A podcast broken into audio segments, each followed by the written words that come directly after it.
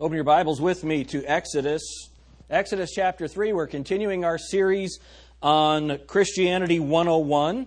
And remember what the basis of Christianity 101 is, and that is that people make the statement that all religions are fundamentally the same. And we know that they're not. They are fundamentally the same, except in the areas of what they say about sin, salvation, heaven, hell, nature of God, the nature of man, uh, the nature of the church, the members of the church, structure of the church.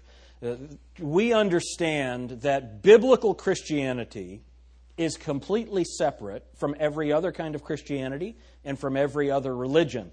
And so we're trying to establish some foundational things um, over the next few lessons. I'm not sure when I'm going to start it, but I want to do um, some fundamentals. Things like what do we believe about the Bible? What do we believe about inspiration and preservation and all of those types of things? How do we interpret the Bible? How do we understand it? Just those foundational things in Christianity that we really need. You know that there's a lot of assumptions. There are a lot of assumptions that are made by teachers on the understanding of their hearers.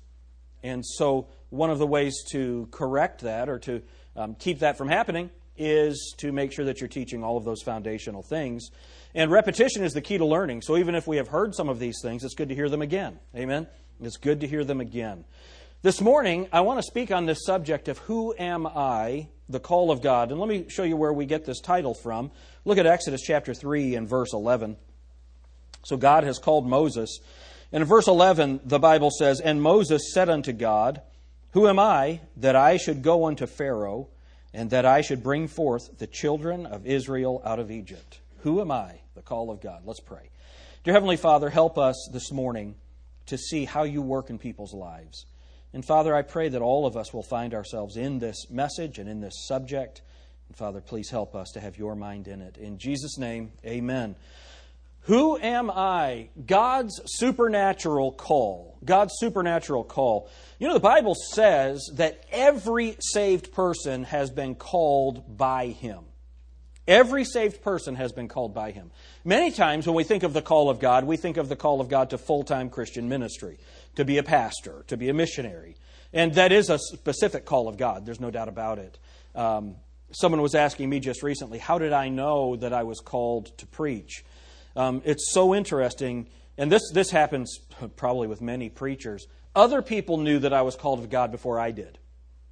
So, my senior year of high school, I went to a Christian school. We had a musical that we did, and they had not planned. It was all done by the students, and the students hadn't planned a, a conclusion to it, an end.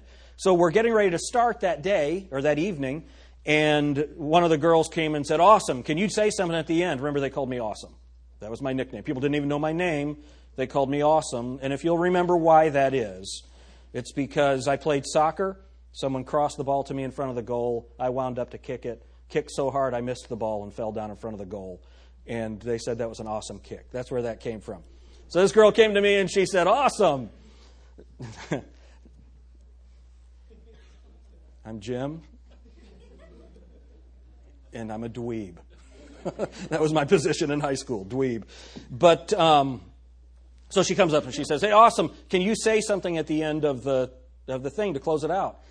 I said, "Sure." And I don't know why they asked me. I didn't even think about it. And I got done and I closed it and I gave the gospel and closed this thing out. And what's funny is it was a real um, interdenominational, not a very aggressive Christian school. You guys know what I'm talking about? That type of setting. And so some of the people were just shocked. Who's this guy giving the gospel at a, at a gathering? But I got done, and these kids walked up to me. Are you going to be a preacher? No. So funny. It's just people, they, they saw that in me before I did. And what is it? God creates you to do things. You know, I was in business. I was working at a window store, you know, selling, uh, working at a home improvement company, and I'd sell windows and siding, and we'd have to work in the showroom for a period of time during the day. And so I'm sitting there reading Francis Schaeffer and all these theology books, getting ready to teach our singles, or I mean our couples class in our church. Just, you understand that normal people don't do that, right? And so that was God working in me to do what I do now. So you would say, How did you know you were supposed to be a preacher? It's just what I do. It's just it's in me. It, it just what I am. So now, how do, how do you separate that call to be a preacher from the call to be what God has you to be as a Christian? It's the same thing. God created you to do something specifically for Him. He has empowered you and He has enabled you to do that. But here's what we all say Who am I? I, I, I can't do that. I can't do that. I remember in Bible college sitting there, some preacher would be up there preaching, and I'd sit there and I'd say, Man, I wish I could do that. Uh, so, I, what is it? Philippians 2.13. For it is God that worketh in you both to will and to do of his good pleasure. He gives you the desire. So I had the desire, I just didn't believe I had the ability. I never dreamed. I remember the first time I saw Dave McCracken do our Operation Go, the evangelism that we'll do, that we do here. And uh, we'll go through that again a week from Sunday. Is that right, Pastor Nathan? Will be a week from Sunday that we do the evangelism training here at the church. But uh, I remember watching him do that. And here's what I, I remember sitting. Exactly. This is what I'm thinking. Man, I wish I could do that. And when you say that, the idea is that you can't. Right? I didn't think that I could. And now I can do that. Why? Because I was trained to do it by, by Brother Dave, and then God's just equipped us to be able to do those things. But what about you? Because we all have that question Who am I? What can I do for the Lord? Who am I to be able to represent Christ in the world? And here in the, in the call of Moses, we see so much of our own problems in it. The call of God on one's life is always a supernatural event. Well, by nature, wouldn't it be because God is supernatural? If He interacts with us, that is a supernatural event. Look at chapter 3, verse 1. Now, Moses kept the flock of Jethro, his father in law, the priest of Midian, and he led the flock to the backside of the desert. Man, the backside of the desert, that is the middle of nowhere, right? So he's in the backside of the desert and came to the mountain of God, even to Horeb. And the angel of the Lord appeared unto him in a flame of fire out of the midst of a bush. Now remember, when you see the angel of the Lord, it's almost always Jesus Christ. And the angel of the Lord appeared unto him in a flame of fire out of the midst of a bush. And he looked, and behold, the bush burned with fire, and the bush was not consumed. Now, can I tell you something? That's not normal. Right? That was an unusual occurrence. Verse 4 And when the Lord saw that he turned aside to see, now, look at what it says. The Lord. Who was it that was speaking to him? The angel of the Lord. Now, who is it? It's the Lord. And the Lord saw that he turned aside to see, uh, and when the Lord saw that he turned aside to see, God called unto him out of the midst of the bush and said, Moses, Moses. And he said, Here am I. So, do you recognize that this is a supernatural event? This is a supernatural event. Now, when Jesus Christ spoke to you, when the Holy Spirit of God knocked on your heart's door, and said, You need to repent of your sins and place your faith and trust in me alone for your eternal life. That was a supernatural event. Do y'all recognize that? And what I love to see is what happens in people's lives after that happens. There are people in this room, you are a different person than you were before you got saved. There are married couples, your marriage is different than it was before one or both of you received the Lord Jesus Christ as your Savior. It is a supernatural event. The call of God is always a supernatural event. And the call of God on one's life is always a holy event. Do you know that you can't serve God and Satan at the same time? Remember that wonderful vocalist, Bob Dylan? You got to serve somebody. How many of you know that song? You know what I'm talking about? And it sounds about like that. Um, you really do need to choose. Choose you this day whom you will serve. You see, the call of God on your life, it is a holy calling. It's a calling away from the world to Him. Of course, that's what sanctification is. Sanctification is the process whereby God separates us from the world unto Him. And remember, you can never become what you need to be by remaining what you are. The call of God on your life is always a holy calling. Look at verse 5. And He said, Draw not nigh hither, put off thy shoes from off thy feet for the place whereon thou standest is holy ground. Moreover, he said, I am the God of thy father, the God of Abraham, the God of Isaac, and the God of Jacob. And Moses hid his face, for he was afraid to look upon God. You know, I think that there's a real flippancy in Christianity. You know, I remember my dad talking about this. Of course, when I was a kid, it was the hippie movement, you know, the Jesus people movement. And one of the problems that dad identified was they would talk about the old man upstairs. And that would really bother my father. Because isn't that disrespectful toward God? And so we need to understand that we need to look and examine our lives for our own flippancy about God and the things of God. We need to now understand that in Christianity there's a lot of Christian comedy now. We like to laugh when we come together, and I'm all for that. I'm all for the Bible says a merry heart doeth good like a medicine. So I'm not trying to, to make Christianity a very dour thing. It's not dour, but it's serious. It's not dour, but it is serious. And we need to understand that there is a holiness that, is, that accompanies the call of God. And what does holy mean? Holy means other. It means separate, completely different.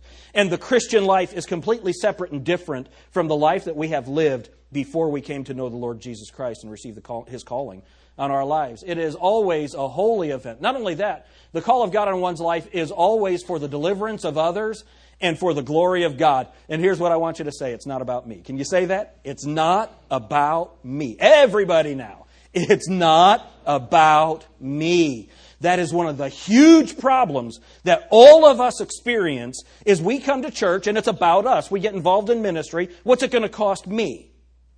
Oh, you mean I've got to not do that? Oh, you mean you want me to do that? We got the fair ministry coming up. And I, every year we have this same thing where I don't, I don't know that I want to do that. Uh, it's not comfortable giving somebody the gospel. Can you be honest? How many of you feel that way? Would you raise your hands? How many of you feel that way? Nobody. Good. So, Pastor Nathan, it's all going to be filled up today before we live because everybody's excited about going out to the fair ministry. How many of you, it's a struggle to do that? Yeah. All of us feel that way. All of us. I think there are some people there, that God has gifted them to be able to speak to other people in that way, and they just love it. There's no timidity to it. The rest of us aren't like that. And yet we're still, eh, there's not the gift of evangelism, there's the call to evangelize. It's really important that we get that. That's part of the calling of God. The call of God on one's life is always for the deliverance of others and the glory of God. Look at verse 7. And the Lord said, I have surely seen the affliction of my people which are in Egypt, and have heard their cry by reason of their taskmasters, for I know their sorrows. And I am come down to deliver them out of the hand of the Egyptians. Can you imagine what Moses is thinking? Well, then you go do that. That's interesting, isn't it? Look at what it says. And to bring them up out of that land unto a good land for and, and large, unto a land flowing with milk and honey, unto the place of the Canaanites and the Hittites and the Amorites and the Perizzites and the Hivites and the Jebusites. Now therefore, behold, the cry of the children of Israel is come unto me, and I have also seen the oppression wherewith the Egyptians oppressed them. So what do we see here? That the call of God is always for the deliverance of others and the glory of God. So here's what God wants you to do God wants you to deliver people out of the hand of the fowler. That's the a word that the Bible uses. That's Satan. He is trying to destroy people. The Bible says that they are captive to his will. Well, God's will is that they be saved. It's not my will, God said, that any should perish, but that all should come to repentance. And how does God accomplish that? Through you, through me. We have the calling of God to deliver people and to bring glory to God. Because I got to tell you, if God uses me to do anything, it's only to His glory because I can't do anything. So it's up to Him to do it. So the first thing that we see is God's call is always supernatural. And number two, God's supernatural commission. His supernatural commission. What is the commission? That's what He tells us to do after He's called us. Look at verse 10. Come now, therefore, and I will send thee unto Pharaoh that thou mayest bring forth my people, the children of Israel, out of Egypt. Now, what had Moses done? He had fled Pharaoh. He had fled Egypt. And now God's saying, I want you to go back and I want you to talk to Pharaoh. This was not in Moses' plan. Right? He had his life plan, and his life plan was different than God's life plan for Moses. God's supernatural commission. I want you to see something. First of all, God's commission is clear. His commission is clear. There was no doubt what he was supposed to do. Look at verse 10 again. Come now, therefore, and I will send thee unto Pharaoh that thou mayest bring forth my people, the children of Israel, out of Egypt. Now, I want you to think about something. Imagine if God right now told you, here's what I want you to do. I want you to go to, to go to Iraq. And I want you to get all of the Christians in Iraq, and I want you to lead them into Turkey. Anybody here ready to jump at that? By yourself, just go and do it. Now, here's the deal. I think that many of us would be willing, right? How in the world am I going to accomplish that? First of all, I don't know anybody in Iraq.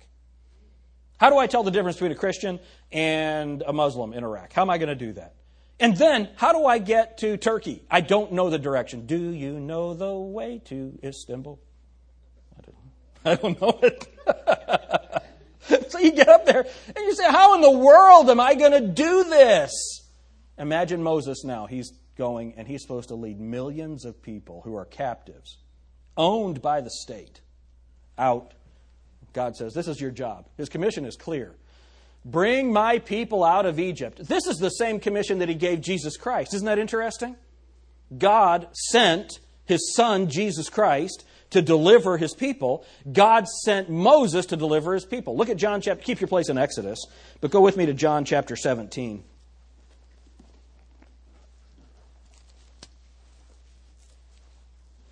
John chapter 17. So, this is the same commission that he gave Jesus Christ. Look at verse 4. Verse 4.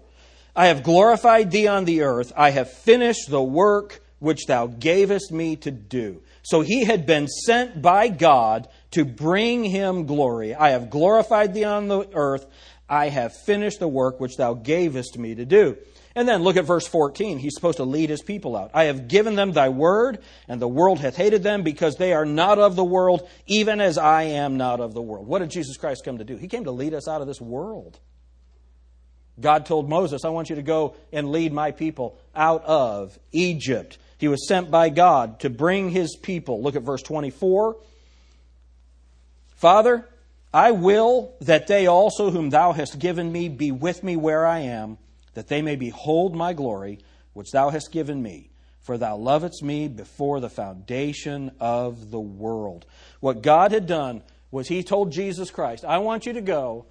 He's sent by God to bring His people out of the world. It's the same message, it's the same commission that He gave Moses. Now, I want you to see something. The response to the commission was not the same. Moses' response was not the same as the response of Jesus Christ. Let's look at this. Christ's response is given to us in the book of Hebrews. Go with me there. Hebrews chapter 10.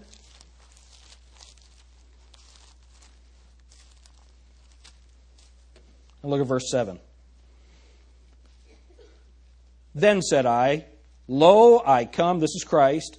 In the volume of the book it is written of me, to do thy will, O God. When he was sent into the world, God prepared a body for him, and he was happy to come and to do it. He said, Lo, I come. In the volume of the book is written of me, to do thy will. Let's look at Moses' response. Go back to chapter to, Hebrew, to Exodus chapter 3, verse 11. And Moses said unto God, Who am I that I should go unto Pharaoh and that I should bring forth the children of Israel out of Egypt. That's a different response, isn't it? Jesus said, I'm coming. And Moses said, uh, Who, me? Me? You got the right Moses? See the difference in the response. It's interesting. Moses' response is typical. We first presume and then we despair. We first presume and then we despair. Do you remember how he presumed? Remember, God had raised Moses in Pharaoh's house. That Pharaoh had decreed that he, the, the children of Israel, they're growing too strong, and he was afraid of them. So he wanted all of the male children to be killed. Well, Moses' mother put him in a little boat, put him out into the water, and she goes down, she follows him down the river, and Pharaoh's daughter plucks that thing out, and Pharaoh's daughter raises Moses in Pharaoh's house. Only God can do that. And there's his mother, Jochebed. She's standing there, and Pharaoh's daughter says, Hey, will you come and take care of this child for me? So she got to raise her own son. And so Moses grew up in Pharaoh's house. He grew up as the grandson of the Pharaoh. That's the way that Moses was raised and trained. And he knew that God wanted him to do something for his people. So look at Exodus chapter 2 and look at verse 12. Or look at verse 11. And it came to pass in those days when Moses was grown that he went out unto his brethren and looked on their burdens. And he spied an Egyptian smiting an Hebrew, one of his brethren. So here's what he does he presumes. He thinks that he has the answer for God's people. Do you know how many young preachers, young Christians, they think they have the answer for God's people? It is so interesting. No, God has the answer for God's people. And look at what Moses does, verse 12. And he looked this way and that way. You see what he's doing? He's going like this. He's going. Make sure nobody's watching. If you have to do that to serve God, you might be making a mistake. Right? And he looked this way and that, that way. And when he saw that there was no man, he slew the Egyptian and hid him in the sand. And when he went out the second day, behold, two men of the Hebrews strove together. And he said to them that did the wrong, Wherefore smitest thou thy fellow? And he said, Who made thee a prince and a judge over us? Intendest thou to kill me as thou killest the Egyptian? And Moses feared and said, Surely this thing is known. So this is what we do. The first thing we do is presume and then we despair. Oh, I know what God wants me to do. I can't do that. I don't know what I'm supposed to do. And then we despair. And so what did he do? He ran away. He ran and hid. He first acts rashly. The first thing he does is he acts rashly. How many of you, when you first got saved, said something to people that you wish you hadn't said? Isn't that interesting? He first acts rashly, and then he despairs and he quits. Because it didn't go the way that, it, it, that he thought it should have gone, he quits. It is amazing how many things we start in the name of God that God never intended us to do, and when it doesn't go well, we think that God's finished with us. It's amazing how often that happens in our lives. Well, I think God wants me to. Well, where did you get that information from? Who told you that? See, God's commission is always clear. Supernatural, but it's always clear. And so when we do what God wants us to do, He will fulfill His purposes. But He first acts rashly, and then He despairs and quits. Now, remember the significant thing about Moses. You've heard this before. He lived 120 years. In the first 40 years of Moses' life, God taught him how to be somebody.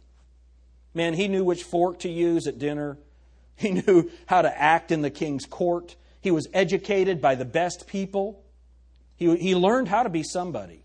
Well, then where does he end up? The next 40 years, he's on the backside of the desert tending sheep. He learned how to be nobody. And then the last 40 years of his life, God showed us what can happen when God takes somebody who's learned to be nobody and puts them to his work. That's who Moses was. It's an amazing story. Moses has a fixed, immovable opinion of himself. Look at uh, chapter 3 and verse 11 again. And Moses said unto God, Who am I? Who am I? He has a fixed and immovable opinion of himself. I can't do that. A minute ago, I asked how many of you were excited to go to uh, the, uh, or were not excited to go to the fair. And here's what happens we want you to go out there and give people the gospel. And here's what many of us think I can't do that. I can't do that. It's not in me. That's not my personality. I'm not that type of person. We're just like Moses. We have a fixed and immovable opinion of ourselves and our own abilities. Do you know that God never calls us to do anything He doesn't equip us to do? And yet he's called all of us. He's called all of us to represent him in the world, to give the gospel, to live holy lives. But Moses has that fixed opinion. He's had 40 years in the desert with a bunch of sheep to think about his ability and potential. And what do you think his conclusion was? This is all I am. This is all I have. This is all I will ever be. He has a fixed and immovable position of himself, and then God intervenes. His opinion is this I was never called to do anything in Egypt. Obviously, I had to leave. It's obvious. You ready for this? Here's what Christians say I think God closed that door. Christians speak, right? Only God had a job for him to do. That door wasn't closed. He said, Who am I? Moses has forgotten two really important things. He's forgotten two really important things. Here they are. Number one, who God uses. Look with me at 1 Corinthians chapter 1. He's forgotten who God uses. Now, let me say this 1 Corinthians wasn't written yet when God called Moses, but it is here for us.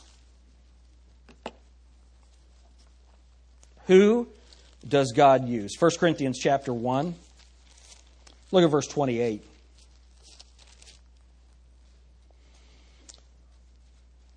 Verse 27. But God, uh, uh, I think verse 26 ties it in pretty good. For ye see your what? what? What is that? Overflow, what's that word? Calling. For ye see your calling, brethren, how that not many wise men after the flesh, not many mighty, not many noble are called. But God hath chosen the foolish things of the world to confound the wise, and God hath chosen the weak things of the world to confound the things which are mighty, and the base things of the world, and things which are despised hath God chosen, yea, and the things which are not, to bring to naught things that are why?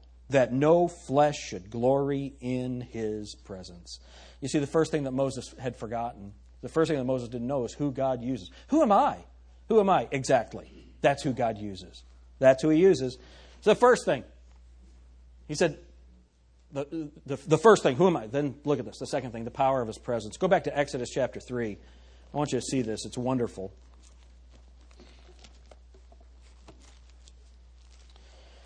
Look at verse 8. God said, I am come down to deliver them. You see, Moses had forgotten who God uses and Moses had forgotten about the presence of God. You know, when God wants us to do something, we say, Who am I? I don't, I don't know if I can do that. I don't know if I can. We need to remember who God uses. And secondly, we need to remember that He's with us. Remember what Jesus said I'll never leave thee nor forsake thee. He's the friend that sticketh closer than a brother. He's the one who, no matter who we are, no matter what we've done, He has saved us. And He will never leave us. He's the most powerful friend that we can have. He's our helper.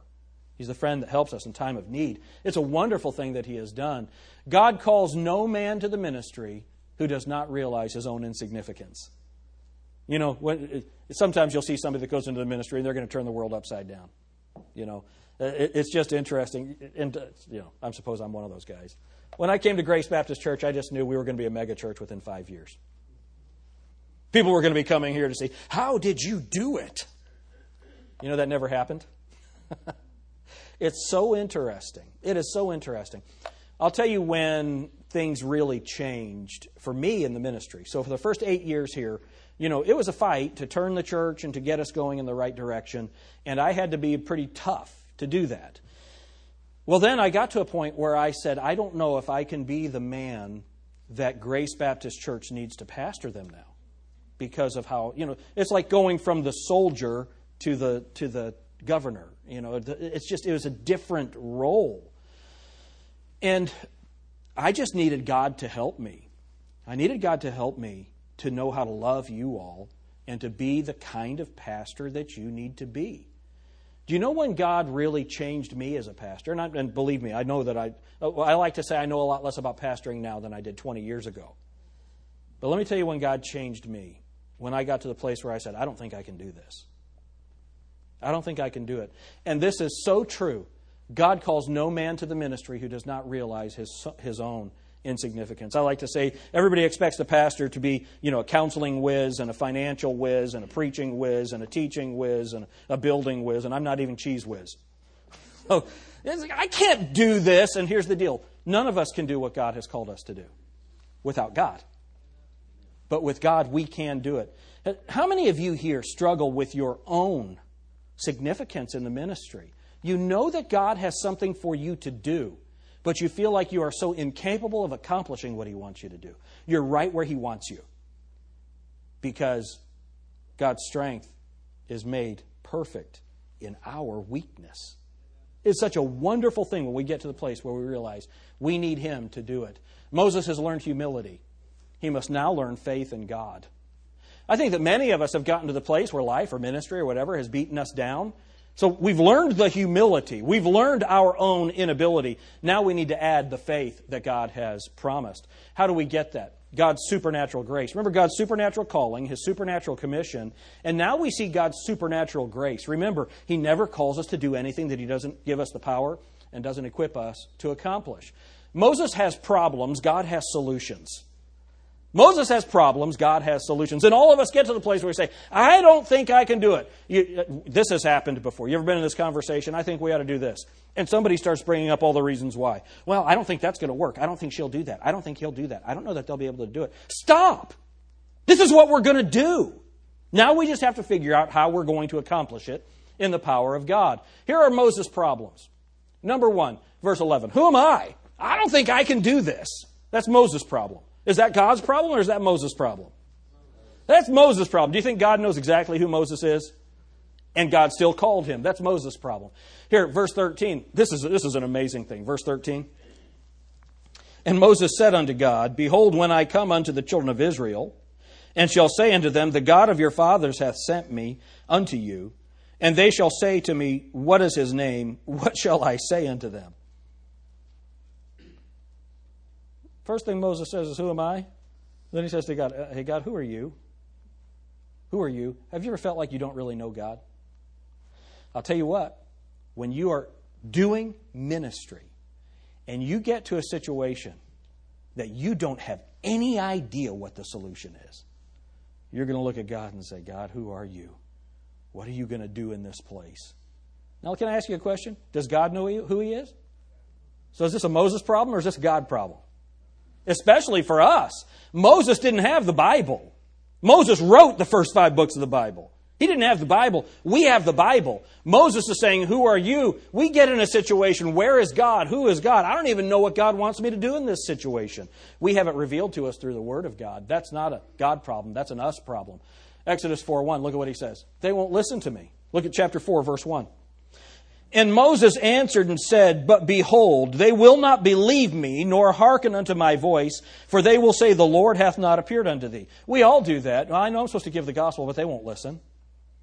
No, you don't know my family. You don't know the people I work with. They won't listen. Is that a God problem or is that an us problem? That's an us problem. Then, look at verse 10. He said, I don't speak well chapter 4, verse 10. And Moses said unto the Lord, O my Lord, I am not eloquent, neither here, to, heretofore nor since hast thou spoken unto thy servant, but I am slow of speech and of a slow tongue. And here's the deal. Here's the deal, folks. I've heard you say it. I, you know, I start talking to people and I don't have the right words to say. You know, I love this. Some people say, sometimes I just, I wish Pastor Jim was here right now.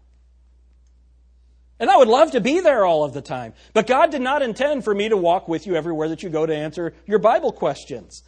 God wants you to do that in this world. Right? Now, let's be honest. Let's be honest.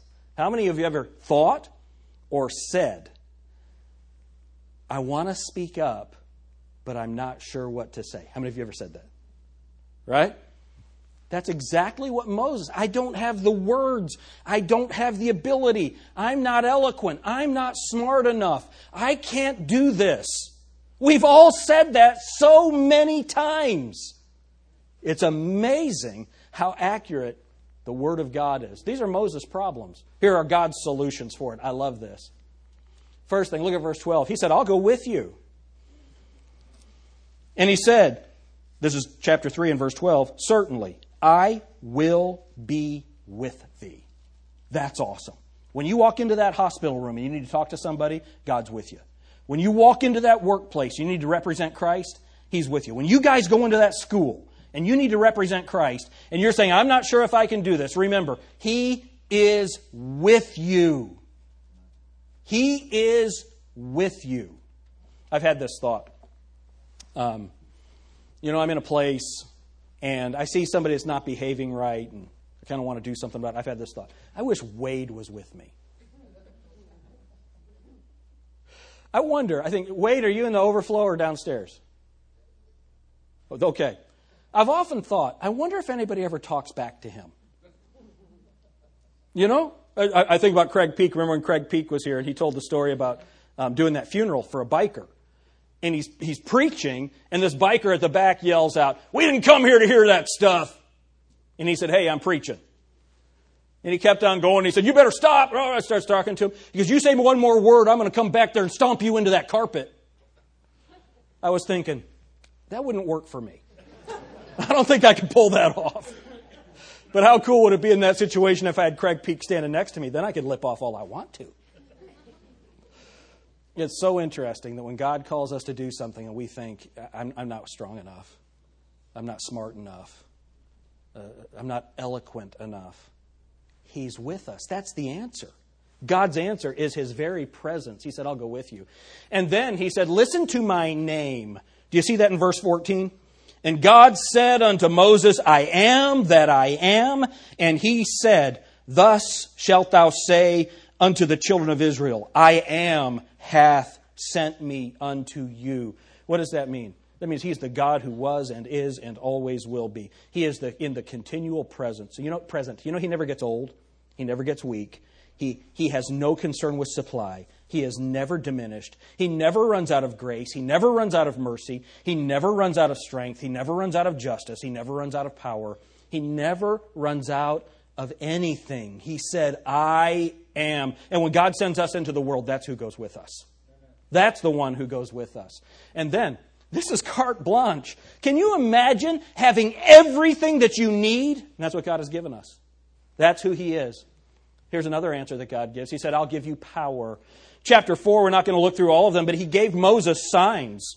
He gave him ability. He gave him something that was beyond what he ever could have imagined for himself. Now, we don't have signs and wonders that we have, but have you ever been in a situation where God gave you the words to say and you thought afterwards, where did that come from? How many of you, seriously, that's happened? How cool is that when God does that? Do you know what that tells you? It's Him. I remember I was in the bus ministry in uh, Indiana, and it was a large church, about 30,000 people. And we would take the bus all the way from, from uh, Hammond, Indiana, all the way into Joliet, Illinois. And we'd go back in, and that, that at night, we'd take the kids home, and then all the workers would get on a bus, and, and uh, we'd have preaching. And one of the Bible college students would preach, and they asked me to preach one time. And so I stood up there and I started preaching, and that was the first time in my life that I had experienced God speaking through me. I started going and I started preaching. When I got done, I had this thought where did that come from? I never imagined that I could do that. It was God doing that. I was real tired this week, and uh, there's a man named Bruce Musselman. He has a radio broadcast that's all over northern uh, Ohio, and um, then it's on the internet around the world. And he called and wanted to interview me about, uh, I thought it was about Baptist history, and so I got a few things ready. And two minutes before we go on, he said, I'm going to ask you some questions about the history of the Bible and the influence of the modern translations. And I'm thinking, I didn't prepare for that. And I'm about to go on the radio. And I told Laura after I was done, it was such a cool thing. It's like my mind turned on and the answers started coming and it just started working. What is that? That's God working past your own ability. It's just, have you ever experienced something like that? All of a sudden, God gives you the right answer. He, he puts you in the right place. And it's an amazing thing. One of the things that I love to hear about is you guys, you, you, people tease you about your Christianity at work or at school, and then they have a need. And they come to you, hey, um, can you help me find a, a, Bible verse for this person? Can you help? How many of you that's happened to you? They've mocked you, and then they've come to you when you have a need. It's God that does that. It's God that does it. We have a wonderful, wonderful Savior. He said, I will give you power. And then I love this part. When he said he couldn't speak, look at verse 11, chapter 4 and verse 11. And the Lord said unto him, we need verse 10 really for the context. And Moses said unto him, o uh, unto the Lord, O my Lord, I am not eloquent, neither heretofore, nor since thou hast spoken unto thy servant. But I am slow of speech and slow of tongue. And the Lord said unto him, Who hath made man's mouth? Or who maketh the dumb or deaf or the seeing or the blind? Have not I the Lord? Now therefore go and I will be with thy mouth and teach thee what thou shalt say. How about that? Uh, how many of you ever wanted God to be with your mouth? I will be with. He, God sent you to give the gospel. How many of you recognize that God wants you to give somebody the gospel? Right? Do you know that? Three people. How many of you know that God wants you to give somebody the gospel? Right? He is with your mouth. He made your mouth. He knows about your ability and inability. He knows about your mental capacity. He knows about every bit of that, and yet He told you to go and do it. Now, did He make your mouth? He'll also tell you what to say. He will help you. I love that. I made your mouth. He said, I'll give you the words and the ability. But look at Moses' refusal. Verse 13. Chapter 4 and verse 13. After all of that, and he said, O my Lord, send, I pray thee, by the hand of him whom thou wilt send. So now we're thinking that he's speaking in the third person. No, no, no. He's saying, You'll find someone. Lord, I hope you find that guy. I hope you find somebody that can do that. That's a real need. I think I'll pray with you. I'll even send you some money. Here's how we know. Here's how we know that's what he was saying. Look at verse 14. And the anger of the Lord was kindled against Moses. Now, here, look at this. I want you to see my slide right here. Don't miss this. There's something about to happen here that's really incredible. This made God very angry. And look at the verse. Look at what it says. And the anger of the Lord was kindled against Moses. Now, you don't want to miss this. It's really important. Every other time this phrase is used in God is used, God's getting ready to kill somebody. When the anger of the Lord is kindled against somebody, that's a bad place to be. Look, here's Numbers 11:1. And when the people complained, it displeased the Lord, and the Lord heard it, and his anger was kindled. Let's look at what happens. And the fire of the Lord burnt among them and consumed them that were in the uttermost parts of the camp. That means he burned them up. When God's anger is kindled, that's a bad place to be. Look at this Deuteronomy 7 4. For they will turn away thy son from following me, that they may serve other gods. So will the anger of the Lord be kindled against you and destroy thee suddenly. Joshua 7 1. But the children of Israel committed a trespass in the accursed thing, for Achan, the son of Carmi, the son of Zabdi, the son of Zerah of the tribe of Judah, took of the accursed thing, and the anger of the Lord was kindled against the children of Israel. And remember, they went up to Ai. They should have been able to defeat them easily, and 36 of them were killed. You see, when the anger of the Lord is kindled, that's a bad place to be. Does God change? So when God calls you to do something, and you say, I can't send someone else, that makes him angry. Y'all believe that? Do you believe that? Have you ever told your child to do something and they didn't do it? And you go, oh, that's so sweet. No. You get angry. You better do what I told you. I brought you into this world. I can take you out. You know God brought us into this world and He can take us out. Now, aren't you glad that we're under grace?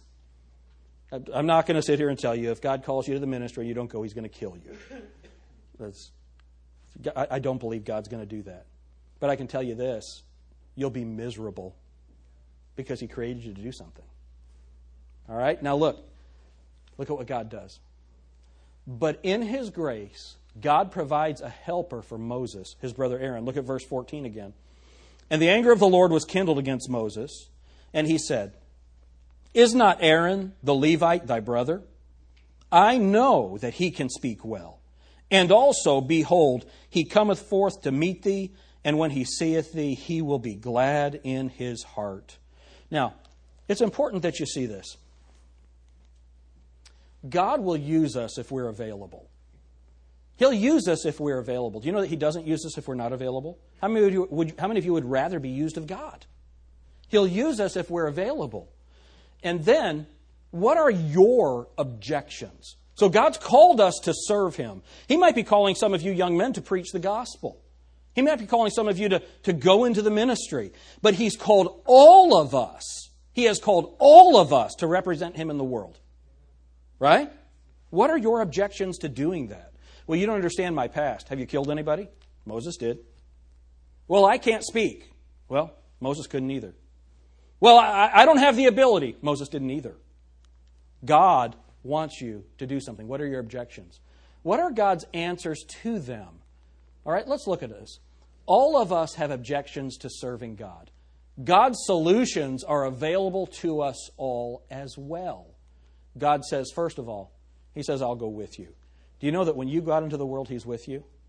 What? No, you're not. That you're the temple of God and that He's in you? Isn't that wonderful? Everywhere you go, God goes with you. He says, I'll go with you. And then He says, Remember my name. Do you know what we have that Moses didn't have? Moses was one of His chosen people. We are one of His sons. We are sons of God. We have His name. Isn't that wonderful? We're Christians. We are His representatives in the world. He said, I will give you power beyond what you ever thought possible. Listen, let me tell you something.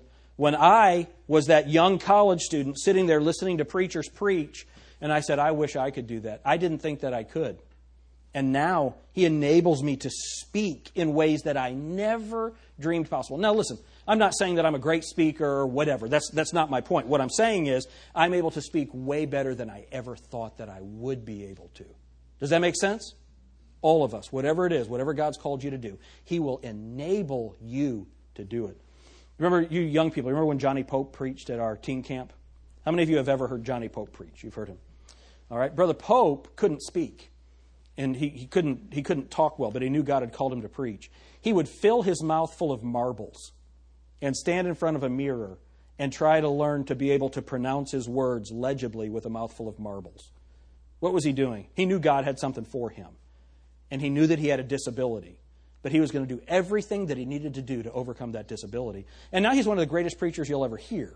He's one of the greatest communicators you'll ever hear. And he has a very unique way of speaking because he had marbles in his mouth. It's an interesting thing. And then God also says, I will give you the words to say and teach you how to say them. See, Moses didn't have a Bible. God has given us the words to say, and then the Holy Spirit of God gives us the wisdom as to how to say them. That's what God has given us, God's answers. And then I love this. He said, I'll provide a brother to help you. Isn't it wonderful that we're not alone in the ministry? We're not alone in this world. I love it that when I go to the fair ministry, I'll have somebody with me. My disciples. Matt, and Chad, and Jeff, you guys will be out there with me. I won't be alone out there. It's an awesome thing to realize that God doesn't send us out alone. He sends us out two by two. What God says is, I know that it's hard to go, so I'm going to bring a brother alongside you. Aren't you glad you got brothers and sisters in Christ that want to serve the Lord with you? God is so gracious. What a blessing that is. Who am I? The call of God. Let me ask you a question. What does God want you to do? I know He wants you to do something. You need to ask God what it is. Let's all stand together.